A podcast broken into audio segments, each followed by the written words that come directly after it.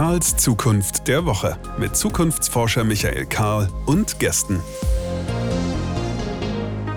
Hier ist Karls Zukunft der Woche. Herzlich willkommen zurück hier in diesem Podcast. In diesem Podcast reden wir über Zukunft. Das klingt so schlicht. Warum tun wir das? Weil es uns nicht egal ist, weil es uns nicht egal sein kann. Das ist der einfache Teil, fast der banale. Wir tun es, weil wir, um diese Zukunft gestalten zu können, gemeinsame Bilder brauchen, die attraktiv sind, für die es sich lohnt, montags morgens aufzustehen und die gleichzeitig einen gewissen realistischen Grund haben, damit wir nicht einfach Science Fiction verbreiten. Und um diese Bilder von Zukunft zu erzeugen, die uns helfen, sie zu gestalten, müssen wir halt reden. So einfach ist es. Reden ist auch das Stichwort. Ich habe heute einen Gast, mit dem es sich gleich in vielfältiger Hinsicht lohnt, über Zukunft von Arbeit zu sprechen. Erstens ist sie ein außerordentlich kluger Kopf. Zweitens hat sie, so schätze ich das ein, mal gucken, was sie dazu sagt, einen ausgeprägten Willen zur Gestaltung. Steht außerdem für eine Organisation, die man je nach Zielweise zur größten, zweitgrößten, also jedenfalls zu den wirklich großen Arbeitgebern dieses Landes rechnen kann. Eva Maria Welskop-Defer, frisch gewählte Präsidentin des Caritas-Verbands. Hallo Eva, schön, dass du da bist. Grüß dich, Michael. Wir könnten jetzt über ganz unterschiedliche Ebenen reden, ähm, um über Zukunft der Arbeit zu sprechen. Um mal ganz schlicht anzufangen, du bist seit einigen Wochen Präsidentin des Caritas-Verbands. Verändert sich eigentlich die Perspektive auf Zukunft von Arbeit, wenn Mensch auf einmal einem solchen riesengroßen Arbeitgeber vorsteht? Die Perspektive auf die Zukunft der Arbeit hat sich verändert, aber das hat aus meiner Sicht nichts damit zu tun, dass ich jetzt ähm, Arbeitgeberin von 700.000 Beschäftigten wäre, sondern es ist ja so, dass der Deutsche Caritasverband nur ein Dachverband ist und die 700.000 Caritas-Mitarbeitenden sind beschäftigt bei Ortscaritasverbänden, bei Diözesan-Caritasverbänden, bei Stiftungen, bei Vereinen. Insofern bin ich tatsächlich persönlich am allerwenigsten Arbeitgeberin, sondern ich bin Sprachrohr, Repräsentantin der Caritas, die ich aber dann natürlich wahrnehme in ihren verschiedenen Rollen und Aufgaben. Und da ist mir sehr bewusst, dass unsere örtliche Ebene, unsere Stiftungsvorstände, dass die sehr stark gefordert sind in ihrer Arbeitgeberrolle, zum Beispiel wenn und wo große Personalknappheit herrscht, die Fachkräfte uns fehlen, dann können wir die Leistung, die wir erbringen wollen, nicht mehr in der Weise erbringen, wie sie zu erbringen ist. Und dann werden unsere Geschäftsführer, dann werden die unruhig und dann erreicht mich diese Arbeitgeberperspektive ganz konkret. Ja, ja. Ich meine, klar, dass du nicht 700.000 Mitarbeiter und Mitarbeiterinnen Gespräche persönlich führst. Das ist ja äh, völlig logisch. Ähm, aber jetzt mal sozusagen von der ganz großen Perspektive angefangen. Lässt sich aus Sicht, aus, aus deiner Sicht, aus Sicht Caritas-Verband formulieren, was eigentlich eine gute, zukunftsfähige Arbeit ausmacht? Ja, das äh, kann ich versuchen zu formulieren. Ich will aber doch nochmal auf diese Bemerkung mit den Arbeitgebern äh, zurückkommen. Das ist für uns innerverbandlich sehr wichtig, dass klar ist, dass der Präsident, die Präsidentin nicht auf der Arbeitgeberseite des Verbandes sitzt, sondern dass ich repräsentiere sowohl die Arbeitgeberinteressen, die in unserem Verband auf allen Ebenen zu vertreten sind, als auch die Dienstnehmerseite. Und das möchte ich auch wirklich persönlich ausstrahlen, weil es sonst schwer ist, diese verbandlichen äh, Strukturen zusammenzuhalten. Deswegen musste ich dann nochmal einhaken. Aber ja. ich, wie gesagt, ich äh, aus, aus beiden Perspektiven, indem ich sowohl den Arbeitgeberhut als auch den Dienstnehmerhut sehr äh, gut kenne, muss ich mich sehr intensiv beschäftigen mit Fragen zur Zukunft der Arbeit in unseren Branchen, in unseren Bereichen. Und die Dramatik der Veränderung ähm, ist einerseits durch die Digitalisierung, andererseits durch die Globalisierung ja unabweisbar und sie äh, konkretisiert sich meiner Ansicht nach mindestens in sechs Beziehungen. Ähm, Arbeitswelt ist Beziehungswelt und äh, wenn ich mal mit einer Beziehung anfangen sollte, wir sind daran gewöhnt, in unserem Kulturraum Arbeit über das Produkt ein Stück weit zu definieren, dass wir erzeugen. Wir sind eine Leistungsgesellschaft sehr stark und wenn sich die Beziehung zwischen meiner Arbeit und meinem Produkt verändert, besonders stark durch die Digitalisierung, dann verändert sich Arbeit in sich. Und ähm, ich sage immer so, wenn früher eine Juwelierin oder ähm, eine Schneiderin ihr Produkt erzeugt hat, dann lag das hinter im Schaufenster und dann konnte sie das sehen und dann konnten die Menschen das sehen und dann wusste sie, was sie getan hat und dann war der Sinn ihrer Arbeit, und das ist ja auch heute noch so, anfassbar, erfahrbar. Ja. Da, wo wir ähm, einen Code programmieren, ähm, ist, fehlt diese Sichtbarkeit und wird der konkrete Nutzen des Codes im Grunde genommen erst erfahrbar, sobald der Code seinerseits genutzt wird für das Online-Produkt, für das er geschaffen ist, zum Beispiel unsere Online-Beratung der Caritas, wenn die äh, als Plattform für Beratungsgespräche genutzt wird, dann spürt der Programmierer, die Programmiererin, dass das sinnvoll war, was sie getan hat. Anfassen kann sie es aber trotzdem noch nicht. Und in dieser, allein schon in dieser einen Beziehung, diese Beziehung zwischen äh, der Arbeit und dem Produkt, ergeben sich gerade so viele Veränderungen, die, die dann ähm, auch in der Dienstleistungswelt äh, besonders ähm, ja, uns herausfordern, dass ich glaube, äh, über Zukunft der Arbeit zu reden, bleibt uns als Caritasverband wahrlich nicht erspart. Und bin ich gespannt, ob du Lust hast, mich zu einer der nächsten Dimensionen noch zu befragen, weil natürlich verändert sich auch die Beziehung zum Kunden, zur Kundin. Das ist ja eine zweite Beziehungsebene. Es verändert sich die Beziehung zum Rohstoff. Es verändert sich die Beziehung zu, zu den Räumen, in denen man arbeitet. Also wir werden nicht alle sechs Dimensionen durchdeklinieren können heute Morgen, aber du spürst schon, die Zukunft der Arbeit hat was zu tun mit den konkreten Beziehungen, hat auch was zu tun mit den Beziehungen unter den Kollegen und Kolleginnen. Vielleicht das noch abschließend, weil natürlich in der digitalen Welt sieht man sich nicht mehr so häufig, man begegnet sich nicht mehr real. Das spüren wir ja gerade durch die Pandemie erzwungen und das verändert die reale Erfahrung von Arbeit und damit muss derjenige, diejenige, die über die Zukunft der Arbeit spricht, genau diese Beziehungsveränderungen äh, wahrnehmen und aktiv gestalten. Ja, äh, das Stichwort aktiv gestalten nehme ich mir direkt auf. Ähm, ist das, was du jetzt geschildert hast, wenige Stichworte und ich glaube, es entsteht sofort ein Bild von, okay, wahrscheinlich ist in wenigen Jahren kaum ein Stein auf dem anderen geblieben, wenn sich diese Perspektive so bewahrheitet. Ist das, wenn wir das gestalten wollen, eine Frage davon, dass wir heute anfangen und es einfach tun? Oder brauchen wir dafür etwas? Brauchen wir dafür Voraussetzungen, die wir uns erst schaffen müssen? Also ist das eine Willensfrage oder eine Könnensfrage? Mhm.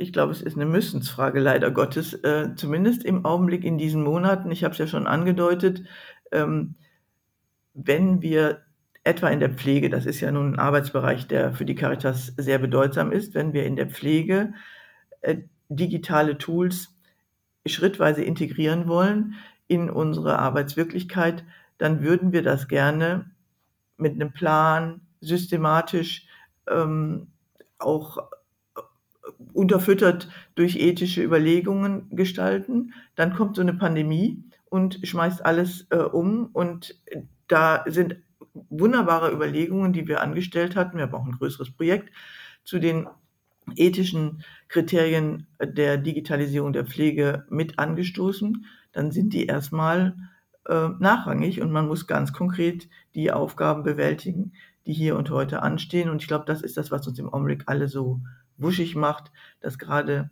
so viel Müssen ansteht und so wenig Planvolles, so wenig Vorausschauendes umsetzbar erscheint. Ja, ich habe das selber sozusagen mit meiner Zukunftsperspektive in vielen Gesprächen erlebt, als die Pandemie ausbrach, dass mir Menschen gesagt haben, ja, ich weiß, wir müssen über Zukunft reden, aber können wir erstmal unsere Kurzarbeit managen und dann ist nichts ja. weiter passiert, als Kurzarbeit zu managen. Ähm, insofern ist dieses, äh, dieser Wettbewerb um Aufmerksamkeit, Jan, was sehr interessant ist. Was brauchen wir denn, um uns tatsächlich mit den Müssen-Fragen beschäftigen zu können?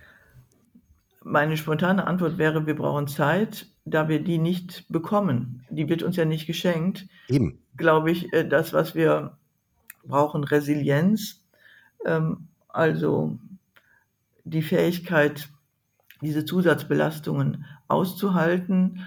Und daran können wir vielleicht doch auch ein Stück weit arbeiten, obwohl uns die Zeit fehlt. Da ähm, gibt es Möglichkeiten, da äh, in den Teams, in der konkreten Arbeit Pausen, äh, Luft holen, ähm, gegenseitige Stärkung zu integrieren. Da bin ich aber bestimmt nicht die optimale Expertin, um da als Gesprächspartnerin zur Verfügung zu stehen. Ich merke das bloß, wenn ich mit den äh, Einrichtungsleitungen vor Ort spreche, wie sehr die sich bemühen, solche Resilienzstärkung zum Thema zu machen und äh, dass da auch wirklich kreative Ansätze umgesetzt werden. Ja, ja. Nun hast du schon angesprochen, äh, ihr habt es mit Feldern zu tun, wo wir einen massiven Mangel verzeichnen. Wir könnten viel mehr Menschen gebrauchen, die qualifiziert äh, in der Pflege arbeiten und in allen angrenzenden Bereichen.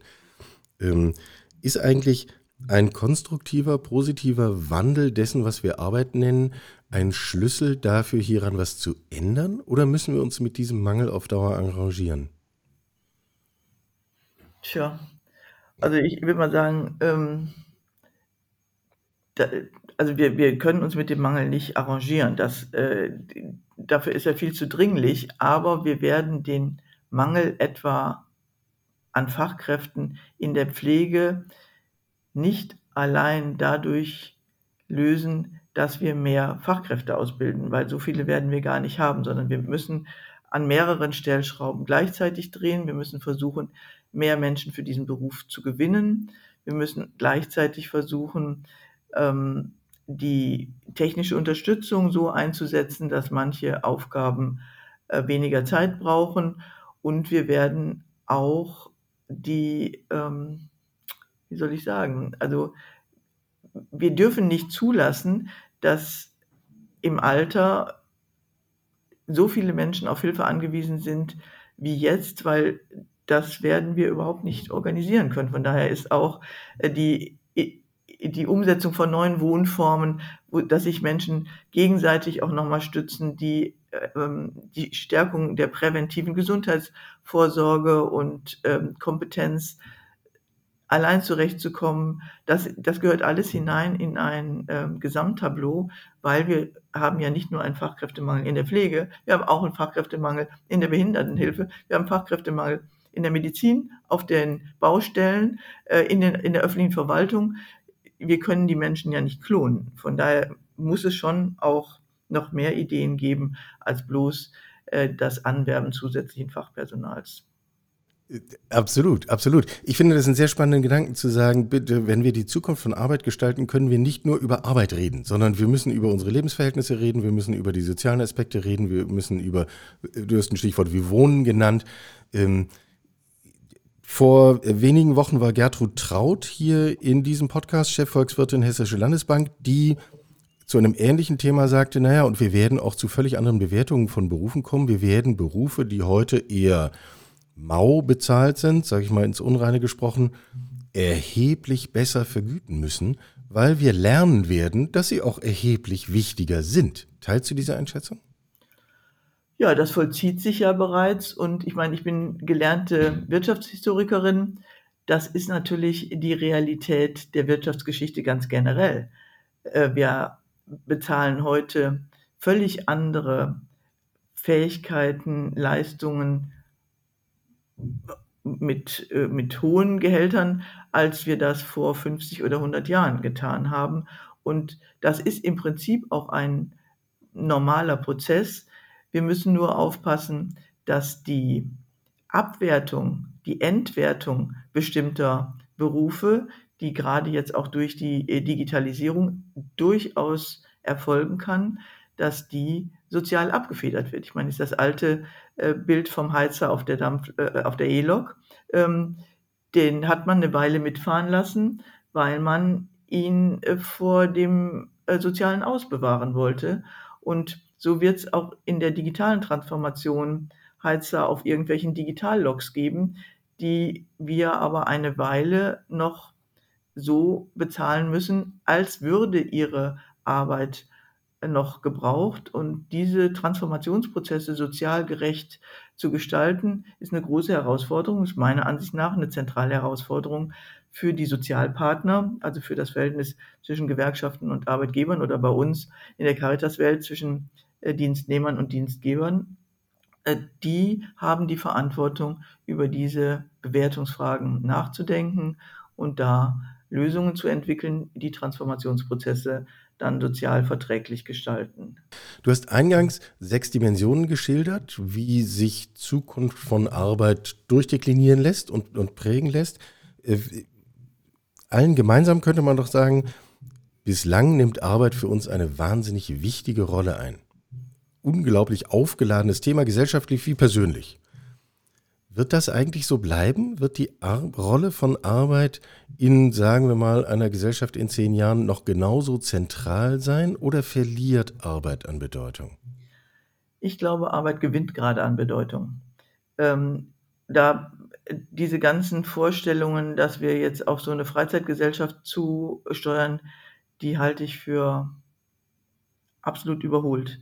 Wir äh, spüren, dass die Menschen ähm, erstens gerne arbeiten, dass sich in der Arbeit Sinnstiftung äh, erfahren lässt und wir brauchen auch die menschliche Arbeit äh, an anderen Stellen als früher. Manches kann heute technisch erledigt werden. Ist ja auch nicht mehr so, dass der Bauer noch mit der Schaufel äh, über den Acker geht, sondern der fährt seinen riesen Mähdrescher und der fährt auch ähm, gelegentlich schon ganz autonom. Aber äh, wir haben viele, viele Bereiche. Wir sprachen ja gerade über den Fachkräftemangel in den sozialen Dienstleistungsberufen, wo wir die Menschen dringend brauchen. Und da ist es dann auch heute noch so, dass das Leben dann gut gewesen ist, wenn es 70 und 80 Jahre gewähret hat, aber wenn es eben auch Arbeit gewesen ist in dieser Zeit. Und dann sollte es gute Arbeit gewesen sein, damit es auch ein gutes Leben gewesen ist für diejenigen, die nicht ganz bibelfest sind und diesen Gedanken nochmal nachlesen wollen, denen empfehle ich zum Alten Testament Psalm zu greifen, 90. zu Psalm 90 und da steht das in, genau. wie ich finde, äh, Sätzen für die Ewigkeit äh, formuliert. Du hast formuliert, wir haben einen enormen Bedarf. Du hast formuliert, Menschen wollen Sinn erleben, wollen sich einbringen. Äh, du hast auch formuliert, im Grunde, naja, also ich fasse jetzt mal sehr kurz zusammen, wir könnten jetzt eigentlich direkt anfangen, an genau diesen Prozessen zu arbeiten. Wir müssen eigentlich auf nichts warten. Schaust du optimistisch in die Zukunft? Ja, ich schaue immer optimistisch in die Zukunft.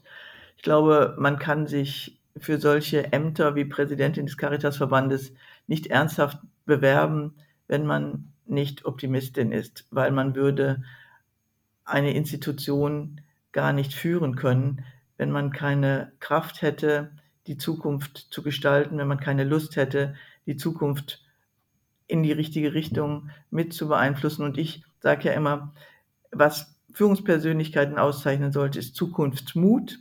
Also man muss Mut haben für positive Perspektiven in der Zukunft und als Institution dann Zukunftskunst realisieren, damit tatsächlich die institutionellen Voraussetzungen dafür geschaffen werden, dass Zukunft dann so gestaltet wird, wie wir uns das vorstellen. Und beides gehört zusammen. Zukunftsmut ist mehr so eine Persönlichkeitseigenschaft und Zukunftskunst ist eine institutionelle ähm, Fähigkeit, eine Beschreibung äh, von Institutionenqualitäten und die Persönlichkeiten und die Institutionen gemeinsam äh, brauchen wir, damit dann Zukunft gelingt. Zukunftsmut und Zukunftskunst. Ich könnte es uns nicht schöner ins Stammbuch schreiben. Eva Maria Welskop-Defer ist frisch gewählte Präsidentin des Caritasverbands, war heute hier im Karls Zukunft der Woche im Gespräch. Eva, herzlichen Dank. Sie hörten Karls Zukunft der Woche, ein Podcast aus dem Karl Institute for Human Future.